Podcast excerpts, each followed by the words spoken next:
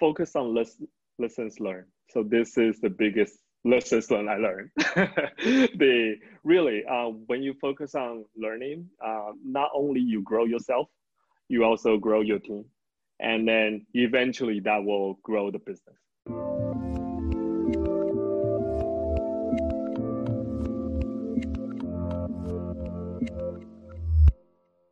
Hey everyone, this is Devin Miller here with another episode of The Inventive Journey. I'm your host, Devin Miller, the serial entrepreneur that's uh, founded and started uh, several uh, startups that are now seven and eight figure businesses, as well as the founder and CEO of Miller IP Law, where we help startups and small businesses with their patents and trademarks. And today we have another great guest on the uh, the podcast. His name is Jay, and I'm probably going to massacre your last name. Is it Shu? That's correct. Actually, impressive. Very impressive. All right. Do my best. So Jay uh, started out uh, his uh, life in college in Taiwan, and uh, I think he did it for. You worked for a music company for a period of time, and then he moved over um, to the U.S. working for Philips for a period of time, and yeah, then yeah. You jumped over and worked back, or went to Japan and worked, and then Yeah. now you're back working at. Uh, and then you made a couple more jumps, and then yeah. bringing you up to where you're at today, working with some of your uh, your AI bots and whatnot. So that Yeah. kind of gives a very brief overview. So welcome to the podcast, and thanks for being on. Thanks for having me. This is super exciting. So I gave a very quick overview of Yeah. your your journey and what you've done, but maybe uh, if you want to back up and uh, fill in a few of the gaps and a bit more of the details. Yeah, yeah, sure. Happy to share that. So, uh, first of all, starting with what we are doing right now. So, Roby is a software solution for a company to fully automate their help desk support for saving operational costs. So, my journey starting with something completely different from what I'm doing right now, which is pretty interesting too. So, um, I'm born and raised in Taiwan, and I started my first business when I was college. So that was a music studio in the local college town. So during that time, that was 2009, 2010, you know, like the social media start merging. That was my first taste of the startup world. Super So, I'm excited. going to Yeah. ask really one really fully tangential or question. But so, what part of Taiwan were you in? Oh, uh, the city called Tainan. So Okay. it's a southern Taiwan, but All right, so I would, we're, yeah. we're on opposite ends. So I, I lived in the Taipei area for a couple of years in Taiwan. So just was curious. Oh, that's my hometown actually. I'm Okay, yeah. So I served uh, for those that don't maybe I have don't know if I mentioned on the podcast before. I served a religious mission for my for my church, and so I was in uh, Taiwan and Taidong and uh, Guangshan and all over that area for a bit of time. So just was in, just, was, just was curious uh, if we or what what areas that were of common. Nice. anyway, we, we won't digress too long. So anyway, back to your journey. So you were in Yeah. Taiwan and uh, do uh, and pick up from there. Yeah, yeah. I, so I started the first business that was a music studio in the local town, uh, in a college town. So that was the first taste. I really love it. And three years later, um, I do feel like I need to challenge myself. So I sold my share and then moved to US, study another engineering degree. And that's how I get my first job in Silicon Valley. Uh, that's Philips. The company is called NXP Semiconductor. It's funded by Philips. Uh, so I was a hardware engineer during that time. Um, so it's a big corporation. I joined.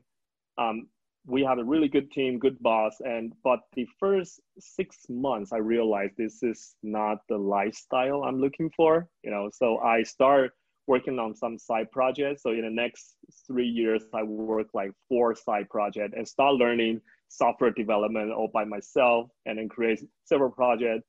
It didn't really take off. You know, it, it was I'm a mess. It was failure. One question, then I know I don't mean to interrupt your journey all the time. No, So you say that it's not the lifestyle. Is it, hey, I don't like, you know, is it the number of hours you're working? You didn't like the big business. You wanted to be in control. There's a lot of, when people say lifestyle, Right. I'm curious which kind of, you know, Right. the lifestyle was thing that you wanted. Yeah, that's a good question. So I, the problem for me is I, I feel like I dedicate eight hours uh, to NXP compared with the eight hour I spend in my music studio. I feel like my energy are completely different. So I was super passionate every day. Was so excited when I do in the music industry. In the same time, I mean, NXP is a great company, so I really enjoy the environment, but I don't feel the same passion I had. So I think that was my problem during that time. Okay, no, I'm just curious because people lifestyle means a lot of different things. I'm just curious what it meant for you. So anyway, right. so started your side projects as you was working for yeah. for Philips. It didn't work for the first three projects, and the fourth project that was during that time that was 2000 2014. So during that time, like you know, people are talking about machine learning, start talking about that. So I I I also dive into it and I create a machine learning platform and I uh, create a small demo. I back to music again. So I create a music recommendation engine that using machine learning technology. So basically you took a photo, based on the photo, I recommend you the music. So if you're in the beach, I can recommend you some chilling music, stuff like that. And I took this app, you know, and then presented in a meetup event in San Francisco, showing to people interesting enough, there is a one Japanese company saw it.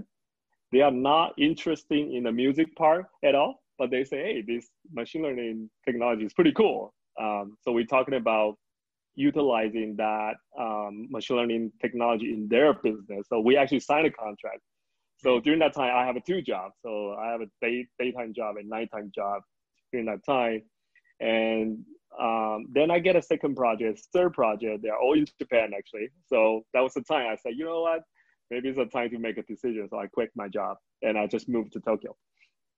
And yeah, so interesting enough, it's like when I was there, I realized the other part is I doing that business for two years and realized it turns out become a consulting services. Mm-hmm. So hmm. it's really hard to scale up. Like, like my my dream is kind of have a product company, right? Like you know, every startup person like really want that too. I mean, sure. yeah. So it turns out to be a consulting services. So I was looking for the chance to productize it, the idea, inspiration, and then I met the big company here in Seattle, and they are doing the business in commercial building. So that was my first time in that space. And I realized, wow, this is super interesting because the infrastructure is so ready. They have a great data collection stuff all this, you know, the infrastructure. So during that time, we proposed an first idea, kind of like initial of Roby. Hmm. Yeah. So I'm gonna jump in one question. So you were in U.S. working for Philips, Decided it wasn't your lifestyle, right? Didn't yeah, want to do yeah. something different. Started a few startups that failed, but then you did land on one that the Japanese company was interested in. So you moved yeah. to Japan, and then did that for a bit of time and what made you decide to jump? You know, so what made you decide to leave the, the Japan company and come back to Seattle? Yeah, so we met. Uh, we actually met the contact person. So during that time, I still have a lot of friends in US. So that was a vacation time. I back to US just visiting my friends, and I got introduced to a company in Seattle. So have a conversation with them and then I realized, wow, this is interesting space. You know, there's a chance I could, you know, productize what I do. Mm. And yeah, that's what, you know, and then in the end, we proposed the idea, say, why don't we use uh, uh, our technology to improve the occupant comfort? Because, you know, in a building, you will be able to control like HVAC lighting and all that Mm. And that really resonated the customer. They say, yeah, this is a cool idea. We really love it. And then we signed a contract. And then that was the chance I feel like, okay, this is a chance I can prototype this. So I decided to move back to US just for that. How did, how did you leave or quit or whatnot from the Japanese company that you were working with the AI? And that was, so I think you said it was growing and it was, it was doing reasonably well. So how did you make that transition or let them know, Hey, I'm going to go back to Seattle, have a good one type of thing? Or how did you make that transition? I think that's uh, it, it's gradually doing that. It's not like one day say, guys, I'm quit. But in the same time, I think that's a good lesson learned for me. In the end of the day, the startup, you need to make a tough choice hmm. to say, okay, this is what I want. Uh, I know in the past there's some good time, whatever it is. Uh, but yeah, so we gradually tell the customer, say, hey, the company switched to the focus uh, to be more trying to be productized. And then so we kind of finish up the project, but we didn't continue anymore. Just you know, setting up, say, okay, we've done this project, but that's it. We are not supporting anymore. So gradually shifting. So we closed about four or five projects in the end, and then I moved to US. Okay. Hmm, okay. No, it makes sense. So it wasn't just one day I said, Hey, I'm going to move to the U.S. Have a good one. You, you wound it up, you, you completed the projects and transitioned over. So now you do that. Yeah. Okay. I'm coming back to the U.S. You made that connection. And that's yeah. kind of, I think, where you said, and uh, if I remember when we talked a little bit before, you had what you called Roby or pre Roby type of thing. You've been working yeah. on a lot of the technology and you're yeah. kind of looking for what is a good application for this? How do we scale it? Where does it fit? Yeah. And that's where this kind of opportunity came along. Is that about right? That's right. That's right. And then because after that customer, we interview about another 40 companies. We try to understand what other challenges they have in terms of office operation. And then we realize that, oh, wow, this is a huge opportunity because everybody have a similar common problem and issues. Uh, um, you know, and then that's where we say, okay, let's productize and focus on this, solving this problem. Yes, that's how we create Roby. Yeah. So one thing that we talked a little bit before, but you didn't bring up or mention was, and I asked you before, is you know maybe dive in a little bit. So you met, I think you said you met the president of Honeywell, but it was kind of an interesting meeting, or you met him on a plane, coworker met him on a plane. So maybe it, provide a bit of how you made that connection with Roby. Yeah. You're going to how you pitched it, but how you made the original connection. Yeah. So the the uh, that is the president of uh, uh, I should say general manager of the Alerton brand, uh, the Honeywell brand called Alerton. So they are basically a building automation system. They provide, you know, all this commercial building stuff. Um, yeah, so um, our previous co coworker met the general manager on the airplane, and then they talking about the idea and all that. And then uh, eventually, I fly over, you know, to to US, and then I, you know, go to Seattle and pitch to him about the idea. So that's how that's how get started. So that's kind of like coincidentally found this area. It's kind of interesting. Yeah. No, I think that isn't, but it's it's I think it's a good example of you always should be looking for opportunities, always be pitching, always be sharing, because you never know when you're going to make the connections and who's gonna who's going to find that interesting. So I think as a startup or someone who wants to do startup, take advantage of every opportunity to share with people, as opposed to you know never or yeah. as opposed to passing by those opportunities and never taking advantage of them. That's right. I think that's the huge lesson learned where it's like that as well. And also like you know uh, when we decided to do something kind of embrace that kind of scary moment say hey we got to do the big change you know all the time be comfortable with that.